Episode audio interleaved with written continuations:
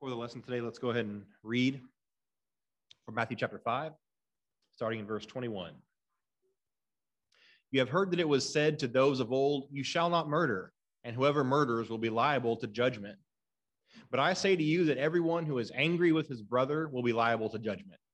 Whoever insults his brother will be liable to the council, and whoever says, You fool, will be liable to the hell of fire.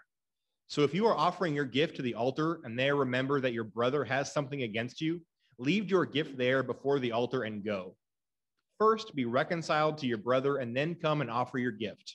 Come to terms quickly with your accuser while you are going with him to court, lest your accuser hand you over to the judge, and the judge to the guard, and you be put in prison.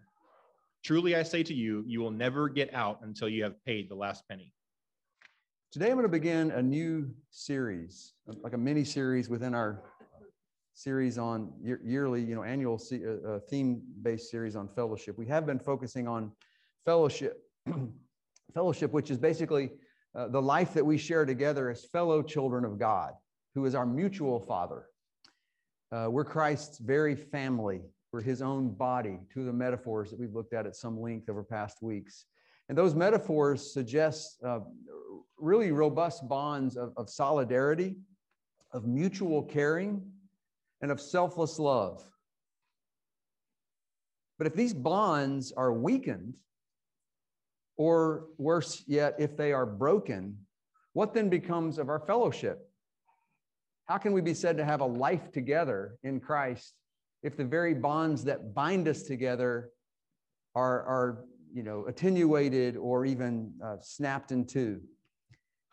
So, to take seriously what the Bible says about fellowship, we need to take a deep, honest look at some of the, the wedges that can drive us apart and keep us apart. And one of these wedges would be our offenses against one another, our sins against one another.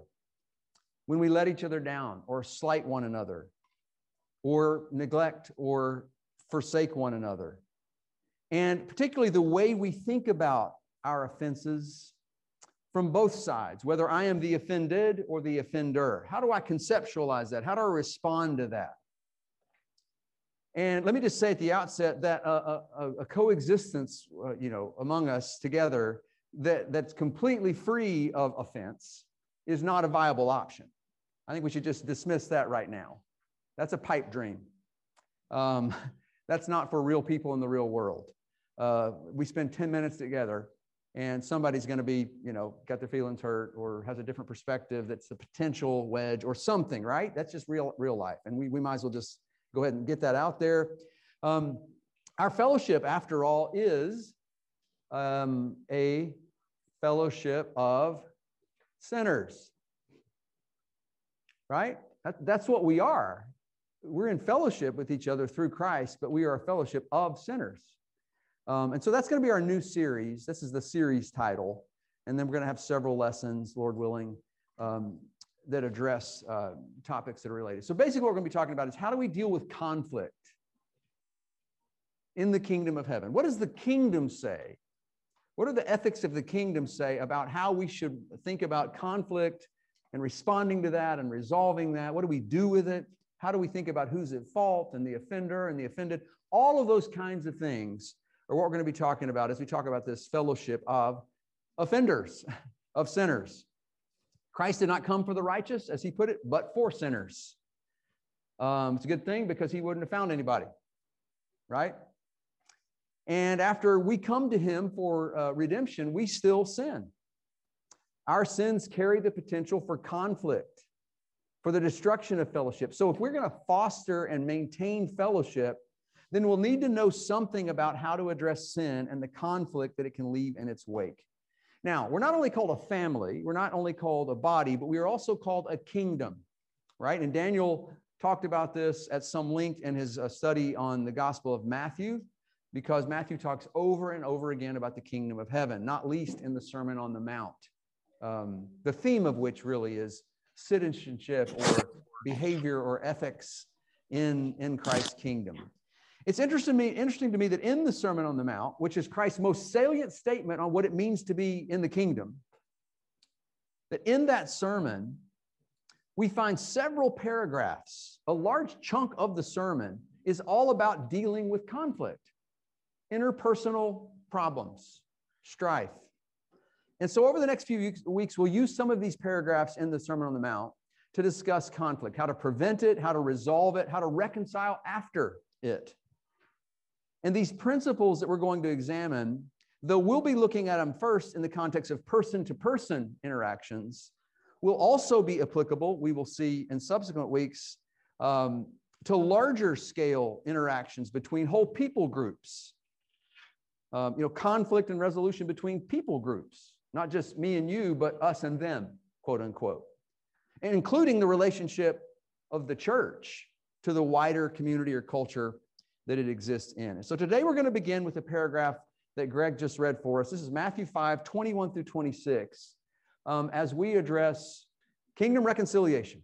This statement, be reconciled, which is a you know imperative, a command, comes straight out of this paragraph, Matthew 5, 21 through 26. And what we have to come to see as Christ's people is that in his kingdom, reconciliation matters. He says, Be reconciled to your brother. Matthew chapter 5, verse 24. Reconciliation matters in the kingdom of heaven. May not matter on earth. There's plenty of people happy to just keep on, you know, spiraling down in that spiral of vengeance, right? Revenge, uh, whether it's countries fighting countries in pitched battle or people, you know, giving each other the cold shoulder and a 20 year long grudge, sometimes in churches.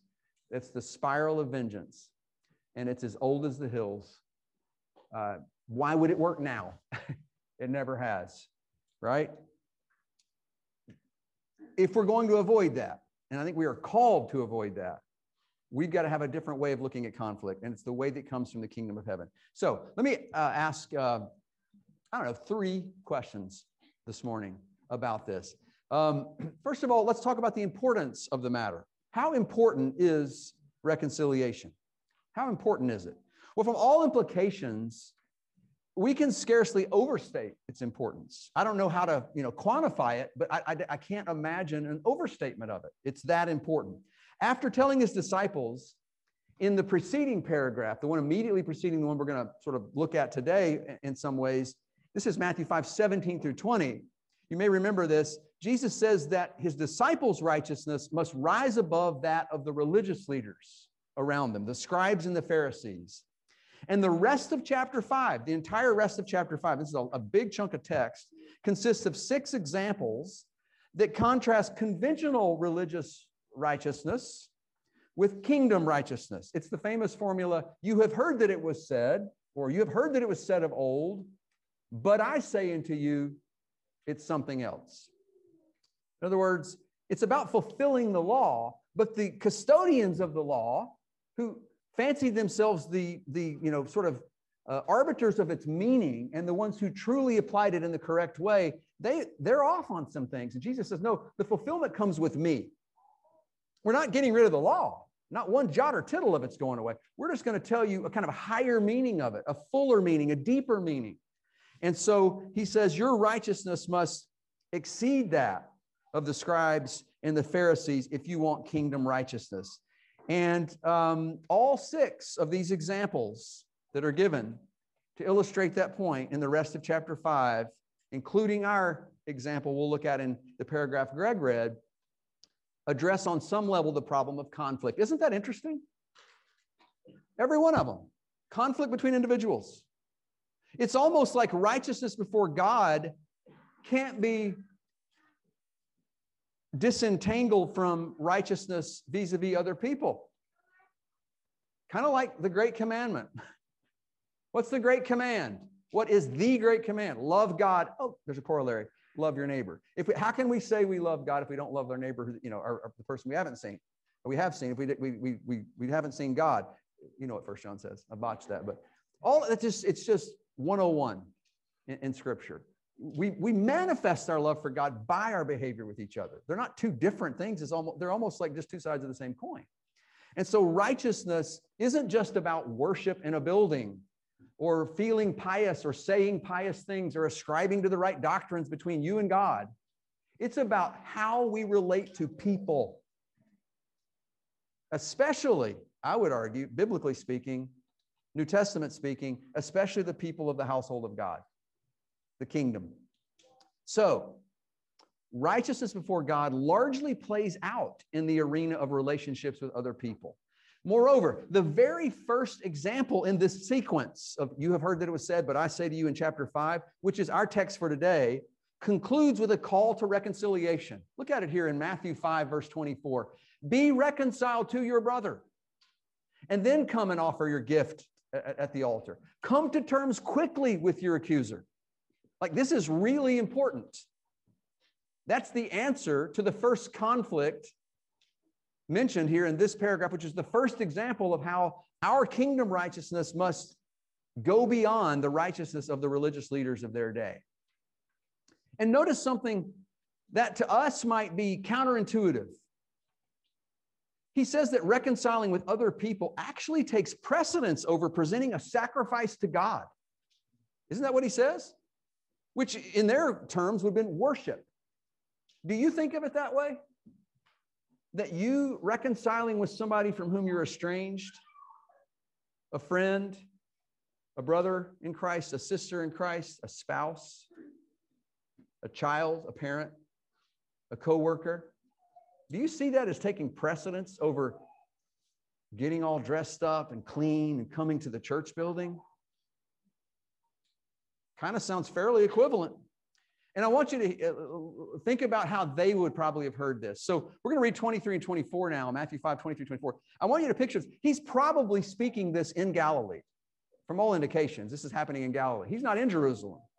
And so imagine these people in Galilee, you know, up north, 80 miles or something like that from the temple in Jerusalem, probably almost a week's travel. And he says to them, So, let me give you an example about how important this is. So if you're offering your gift at the altar, presumably the one in Jerusalem temple, I don't know what other one it's going to be. If you're offering, you've, you've traveled down there in this pilgrimage feast, you're going to give your, you know, your, your sacrifice there, and you're getting ready to do that. And then you remember, you've left Galilee, you've traveled a week, and you get there and you go, oh, you know what? Me and Bud, man, we're not like we ought to be. What does he say? Leave your gift before the altar and go. First, be reconciled to your brother, and then come and offer your gift. Think of that. We've traveled a week, Jesus. Eh, eh, a whole lot of things, schedules had to be cleared, money had to be saved. Been camping out on the side of the road or in an inn or whatever. This has been kind of a hassle. I don't know if they had all the baby gear and stuff we have. They don't because we didn't have it in the 80s. I mean, ours was like caveman equipment compared to y'all's now. It's transformer things, you know. But so, but they had a lot. It's logistics. It's still They'd have had a minivan if they could have got one, you know? And, and, and, and he's going to go, oh, yeah, there, there's this prior commitment. At least it ought to be. So I'm going to travel back to Galilee. Then I'm going to travel back again. That's what we're talking about here. Probably. I mean, I'm thinking of how they would have heard this. Jesus cares a lot that damaged relationships don't stay damaged in his kingdom. Look what he says in Matthew 18, a few chapters later. If your brother sins against you, go and tell him his fault. Don't just let it fester. Go tell it between you and him alone. If he listens to you, you've gained your brother. He wants us to regain that familial relationship, that fraternal, fraternal bond that should be so much a part of his family and his kingdom. After all, we are his family. A few weeks ago, we talked about this. Jesus, when he's told, hey, your mother and your brothers want to see you, they're outside, they're, you know, they kind of should take precedence. He, he reaches, you know, stretches his hand over his disciples and says, Here are my mother and my brothers, for whoever does the will of my Father in heaven is my brother and sister and mother. He doesn't want his family damaged. So, how important is it? It's as important as you can imagine it. There's nothing more important, arguably. Secondly, let's talk about the heart of the matter. When we talk about reconciliation, at its core, what are we talking about? What does it emanate from? Or not emanate from, as the case may be. As we said, our paragraph for this morning, Matthew 5, 21 through 26, is one of six examples Jesus gives of, quote, fulfilling the law. I didn't come to destroy it, but to fulfill it. And to show his listeners a righteousness that was higher than that of the scribes and the Pharisees, one that goes beyond outward concern for visible compliance with quantifiable statutes to an inner realm of motive, attitude, a disposition that, that, that, seeks not merely to cover one's bases by checking off a few theological boxes, but longs in its heart to grasp these underlying principles of God's kingdom, his rule that permeate everything from your heart out because your heart's been transformed. That's different. That's a deeper, or if you like, higher righteousness. And that's what he says here in Matthew 5 17 through 20. I'm not going to read the whole thing, but in verse 20, which is sort of the, the heading for the rest of the chapter with all these, these six examples, these contrasts of you've heard this, but I tell you it's this. He says this I tell you, unless your righteousness exceeds that of the scribes and Pharisees, you will never enter the kingdom of heaven.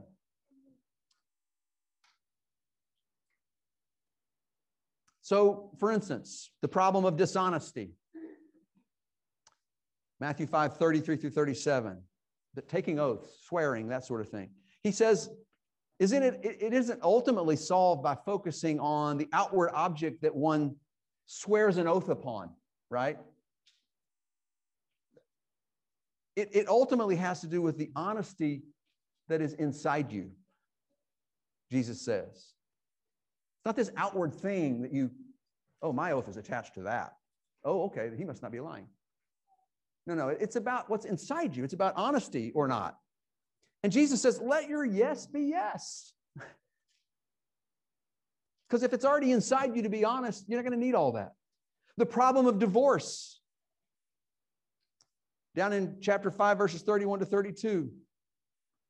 He says it runs deeper than merely the super, eh, superficial issue of observing the right legal procedures, you know, getting the certificate of divorce that he refers to. It's that one's heart, the real issue is that one's heart cares so little about the marriage. The bond that God has joined together and man should not put asunder, and cares so little about what becomes of the other person in the wake of the marriage's destruction. That person's going to be probably going to be committing adultery, and somebody else is going to commit adultery. You don't care? I got the certificate of divorce. I'm good. See, that's about conflict. It's about love and the lack thereof. It's about caring about other people. It's about our heart. And the problem of adultery, chapter 5, verses 27 through 30, another paragraph in the, the six examples. The problem of adultery doesn't start with the outward act of committing it physically. It begins with the lust in one's, anybody remember? Heart. Heart. This is all about heart and kind of getting below the exteriority of things to the, to the inner, inner part of people, of us. Our paragraph, Matthew 5, 21 through 26, is ostensibly about murder. Here it is. Matthew 5, 21, you've heard that it was said to those of old. He's now going to illustrate how what the higher righteousness looks like. You've heard that, you know, in this tradition, you shall not murder, and whoever murders will be liable to the judgment. And what he's doing here is uh, quoting the sixth, I think it's the sixth command in the Decalogue and the Ten Commandments. And then he's also sort of paraphrasing the Old Testament law on capital punishment, both of those together here. That's what you've heard it say. Those are technically true. Some of the you have heards are actually a quotation or part thereof. Some are just mongrelizations, downright wrong. Others are like the quotation put in a wrong context. But it's always a contrast between the take that they have on it, the religious leaders, and Jesus, giving them the fulfillment, the higher view, the truer view the consummate view, the more interior dynamics that are associated with kingdom living. This is about murder. You shall not murder, right? That's what it's apparently about. But then Jesus jumps straight to things like anger and insults. You've heard this you shall not murder, and whoever murders will be liable to judgment. There you go. That's it. No, it's not it. He says, But I say to you that everyone who is angry with his brother will be liable to judgment. And whoever insults his brother will be liable to the council, a judicial proceeding of some sort. Whoever says, You fool, will be li- liable to the hell of fire, the Gehenna of fire. Wow, things just got serious, didn't they? I've never murdered. How many murderers we got in here? I bet we've insulted people.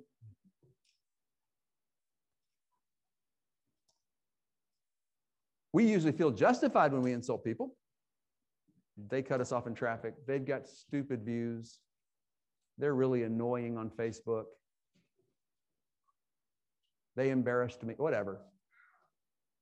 He doesn't really qualify it. He just says anger with a brother, an insult to a brother is somehow related to murder. And we see these things as relatively small flaws. In fact, your version may have the word raka for insults. Whoever says to his brother, raka, or raka, I think. I can't remember where the accent is, Matt. You have, doesn't matter. Um, that's a, a, a relatively, it was a very common and relatively mild epithet, you know, cut down.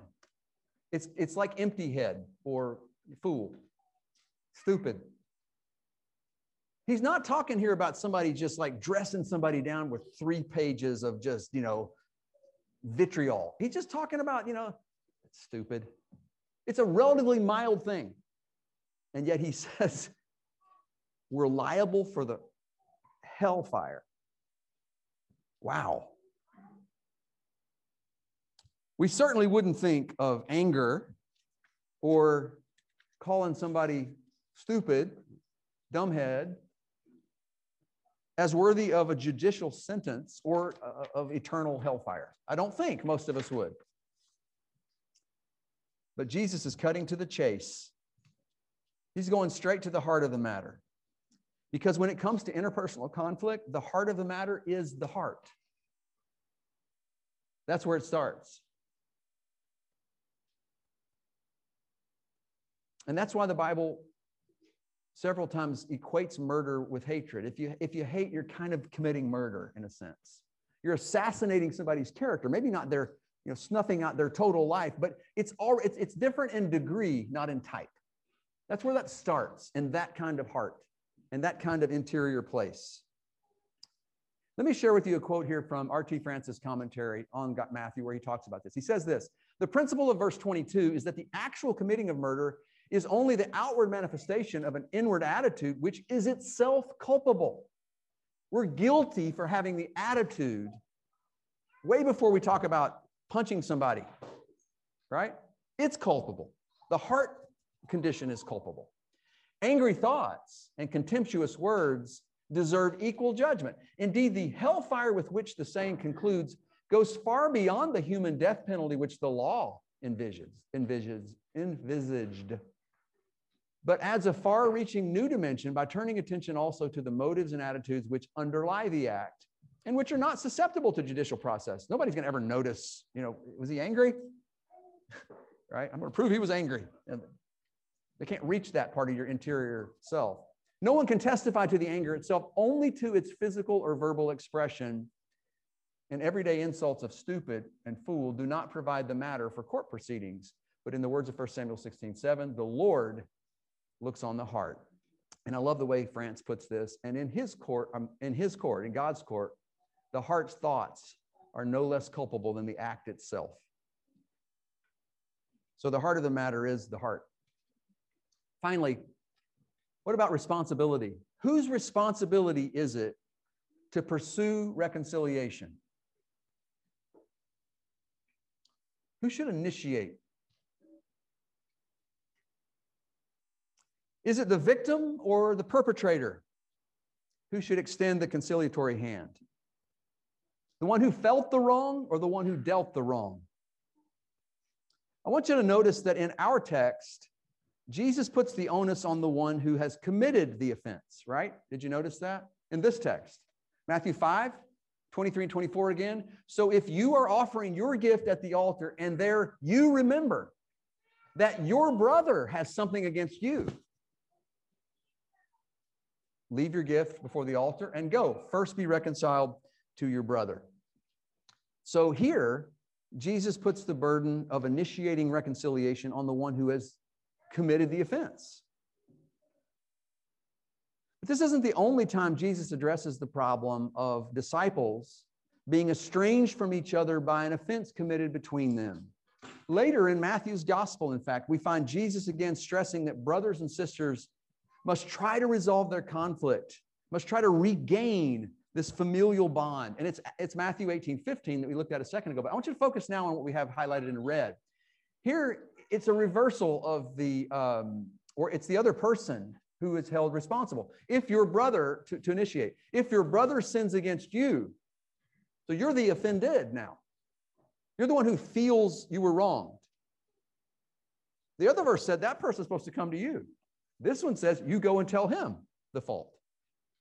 Now, it could be that there's not really a fault. There's always that whole confusion thing. It's half the problem, usually, it's perspective. And we jump to conclusions and have this self talk, these narratives in our head. That's a whole nother matter. But certainly, initiating reconciliation can get that on the table and you can maybe communicate better.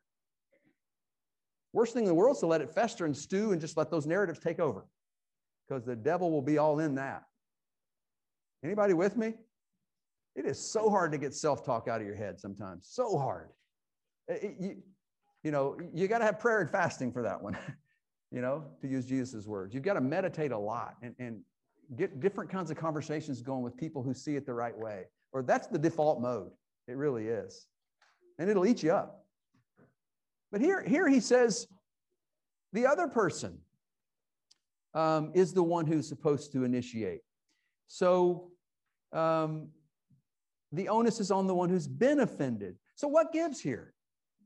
Well, the fact that Jesus would on one occasion tell the offender to initiate recon- reconciliation, and yet on another occasion tell the offended to do the same thing, initiate reconciliation, doesn't that suggest that unresolved conflict is so problematic to Jesus, that reconciliation is so critical that anyone involved in the conflict needs to get to work on it? Stat, like now. Don't even worship, right? Go reconcile first. Whoever you are, it wronged, wronger, you know, wrongy, doesn't matter. Everybody should be so concerned about this. And of course, in the heat of the moment of, of an offense, most folks, I think you can probably relate to this, most folks are obsessing on who's in the wrong, right? They're not really thinking about healing the relationship. It's about vindicating themselves. It's about showing that they're the innocent one and the other person's the perpetrator. And it becomes almost an idolatrous compulsion. How many of you, five minutes after you feel offended, go, you know what? Who cares about me? Let's let's work on us. That'd be wonderful. Some maybe y'all, some of y'all there. I am not. Um, I believe that should be where I am, but I've got a ways to go in that. In that. So we're, we're focused on, you know, who did the wrong, who's, who's the offender, who's the offendee, um, and so on. Uh, one really unique thing, and I want to close with this point, one really special thing about Jesus' teaching on conflict that makes it so unique in the world is that Jesus views everyone, not just oppressors, he views everyone as a sinner. Do you hear me on this? Not just the person in power or who is doing the abuse, whatever kind it is. It's not just that person or that entity that is the sinner. Even the oppressed, even the victim is a sinner.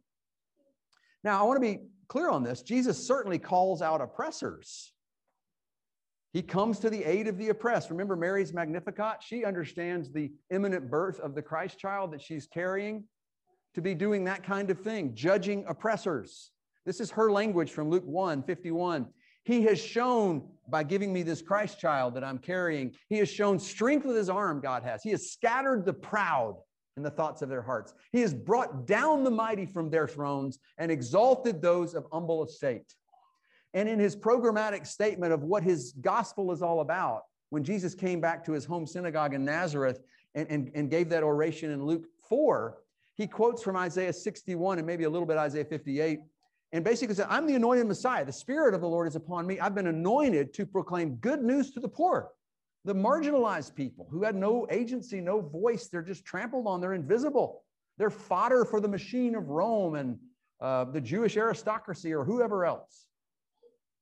But he says, He sent me to proclaim liberty to these captives, to set at liberty those who are oppressed. And one of the, the problems that when Christianity has, in different periods of history, been kind of mainstream, like the dominant cultural expression, i.e., the American South now, much of American history actually, is it loses most of its prophetic edge and it forgets to talk about the tons of texts in the Bible where God is on the side of the oppressed. And if it's systemic, we should be addressing it. God did. If you got time afterwards and you haven't bought into that with all my sermons on this, we can talk. I would love to. I mean, we're called to go seek out the orphan and the widow's plight and, and to be their champion. Isaiah 1 talks about that. It's basic righteousness because that's who God is. So I don't want you to get the point here, but that's that's really not the point I'm making right now. That's my disclaimer to let you know I understand Jesus brings judgment on the oppressor. They're offending lots of people. They're sinning against lots of people. But all reformers say that. The most agnostic secular reform movement is going to say, hey, the oppressor should be, you know, judged and held accountable for hurting the, the, the, the marginalized person, the weak person, the poor person, the oppressee. Jesus doesn't stop there. While he addresses oppression, he calls both oppressor and oppress and the oppressed. The victim as well as the victimizer a sinner in need of repentance. And that's really really unique in the world of addressing conflict and bringing reform. So let's talk about that for a second. Jesus taught that all people were sinners in need of repentance. He says this in luke 13 there were some present at the very time who told him about the Galileans whose blood Pilate, the Roman governor, the Roman procurator, had mingled with their sacrifices, some sort of like, you know, military action or mini ethnic cleansing. I don't know what it was. Not good though, right? Clearly, big time. This made evening news for months. And he, and he said to them, do you, do you think that these Galileans were worse sinners than all the other Galileans because they suffered in this way? No, I tell you, unless you repent, you will all likewise perish. When Paul says in Romans 3:10, quoting the Old Testament, there is none righteous, no, not one, he doesn't just mean oppressors, he means even the oppressed are unrighteous. Victims are not exonerated from sin because they're victims, they're still sinners. That is really unique to say.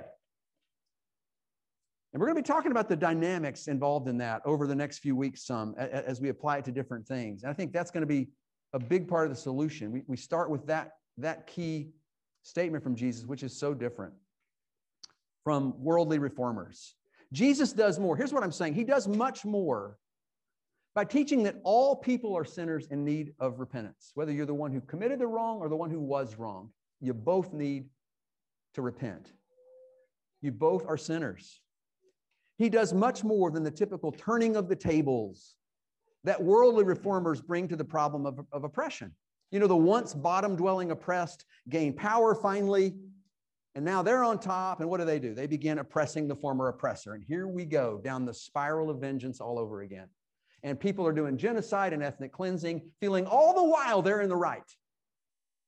Broken record is what that is. Look it up if you don't know that idiom, if you're under 35. Well, turntables got cool again, so maybe you do know what a broken record is. Uh, maybe they're not cool anymore. That was like five minutes ago. So, but we just enter this classic mutually destructive cycle of vengeance. That's not what Jesus is doing here. He calls out not just the sin of the offender, but also the sin of the offended. Not necessarily in that particular offense of that interaction, but in their many other sins. Not least, listen to this, not least the sinful tendency that we all have toward the impulse of vengeance, which feeling offended can nurture deep within our hearts. It's a real risk when we're offended. That feeling of vengeance can take over. And you may not like that word, it may, sound too strong, whatever you want to supply there a word. But that becomes something that can define us. And it can ultimately dehumanize the other person. Because we forget they're human, they're just a bad person. They're the bad people, the bad politics, the bad country. And you dehumanize them. Tell you something the God who made them never dehumanizes them. Jesus hung on the cross while they were nailing him to it and said, Father, forgive them. I want to close with a quote from a man named Miroslav, Miroslav Volf. He is currently, I think, a professor at Yale, like a professor of faith and culture or something like that. Well, at least the last I heard. I don't know where he is now, but he spent some time out in California for a while and all this. But he he's like in his early 60s, I think, and he grew up in what was called Yugoslavia back in the days of the Cold War, you know, a communist state down in the Balkans. You know the Balkans? The Balkans that have been called the powder keg of Europe, that's where World War I started. There are Serbs and Croats and Bosniaks and Albanians and Macedonians. There's just lots and lots of ethnic groups. There is Catholicism and Eastern Orthodoxy, a small little bit of Protestantism, a lot of Muslims, and then the state religion of Yugoslavia was atheism. They were a communist state. Miroslav Volf grew up there. His dad was a Pentecostal preacher. He was the marginalized of the marginalized. There were hardly any Protestants. There certainly weren't many Pentecostals. So in his little church of like, you know, 14 people or whatever it was, he's trying to go to school and hang out with these people. He's got to, when he's 20 something, go to compulsory military service in the Yugoslav military and he was dressed down, called daily before this officer who found out he was a professing Christian of some sort and just annihilated him, humiliated him in front of everybody, day after day after day. He was like traumatized by this. It, it shook up his faith. And then he went back there after his academic training. When I don't know how many of y'all, uh, does anybody here raise your hand if you're familiar with the, the conflict in Serbia and Bosnia in the 90s? Is that even in anybody's memory now? Wow, five people. I'm 100 years old. That's like five minutes ago to me. It's, Bill Clinton was dealing with that all the time from here. Did you know that more people die? It was the, it was the biggest uh, um, amount of bloodshed, the, largest loss of lives in Europe since, since World War II. 150,000 people died in this. Almost all of it was ethnic, religious related violence, ethnic cleansing, genocide, mass rape, old feuds that have been going on forever Muslim, Christian, Catholic, Orthodox, all of those atheist, Pentecostal. Miroslav Volf knows what he's talking about when the topic of conflict and reconciliation comes up. He's got a little more experience in that area than I do. So I want to share a quote from his book, which is one of the best books I've ever read. It's called Exclusion and Embrace. Um, kind of tough sledding at times, but it's man, it's it's so good. I'm going to probably quote that several times in this series because he's just way ahead of most of us, I think, on taking seriously what the Bible says about these dynamics. Here's what he says. No doubt Jesus kindled hope in the hearts of the oppressed and demanded radical change of the oppressors, as any social reformer would. Lots of verses where Jesus does that. Yet, Jesus called to repentance not simply the oppressors, but the victims of oppression themselves. It will not do, like biblically speaking, it will not do, won't work, to divide Jesus' listeners neatly into two groups and claim that for the oppressed, repentance means new hope, Whereas for the oppressors, it means radical change. You get your act together. Now, these pristine people over here who got hurt, they don't have to do anything. That's not Jesus. And then he asked this question Why does the call to repentance include the oppressed? In addition to the oppressors, who are incomparably greater transgressors. Because the oppressed need not only material and psychological help, but release from the understandable but nonetheless inhumane hatred in which their hearts are held captive. Think of the bombs falling on the families in these little Sarajevo and these places. What are you going to teach your kid and tell your kid that's like learning how to talk with that going on all around you? There's a real seed that can possibly be planted in each human heart, and that is being held captive for the dehumanizing hatred of your oppressor. Victims, continuing, he says, victims need to repent of the fact that all too often they mimic the behavior of the oppressors. They let themselves be shaped in the mirror image of the enemy. If victims do not repent today, they will become perpetrators tomorrow, who in their self deceit will seek to exculpate, free themselves of guilt from their misdeeds on account of their own victimization. And I'll tell you something, he's talking about ethnic groups and political groups and military action and cultures and religion. You know, we're going to get to that later as we talk about people groups, but I am 100% convinced that the, the dynamics he's talking about here apply every bit to an argument between you and your best friend or you and your wife or your husband or your child or a fellow church member. All of us are sinners who fall short of the glory of God. All of us need repentance and grace, whether we are the offender or the offended. And so, if we've got outstanding conflict, let's get to it. First, be reconciled. Thanks a lot.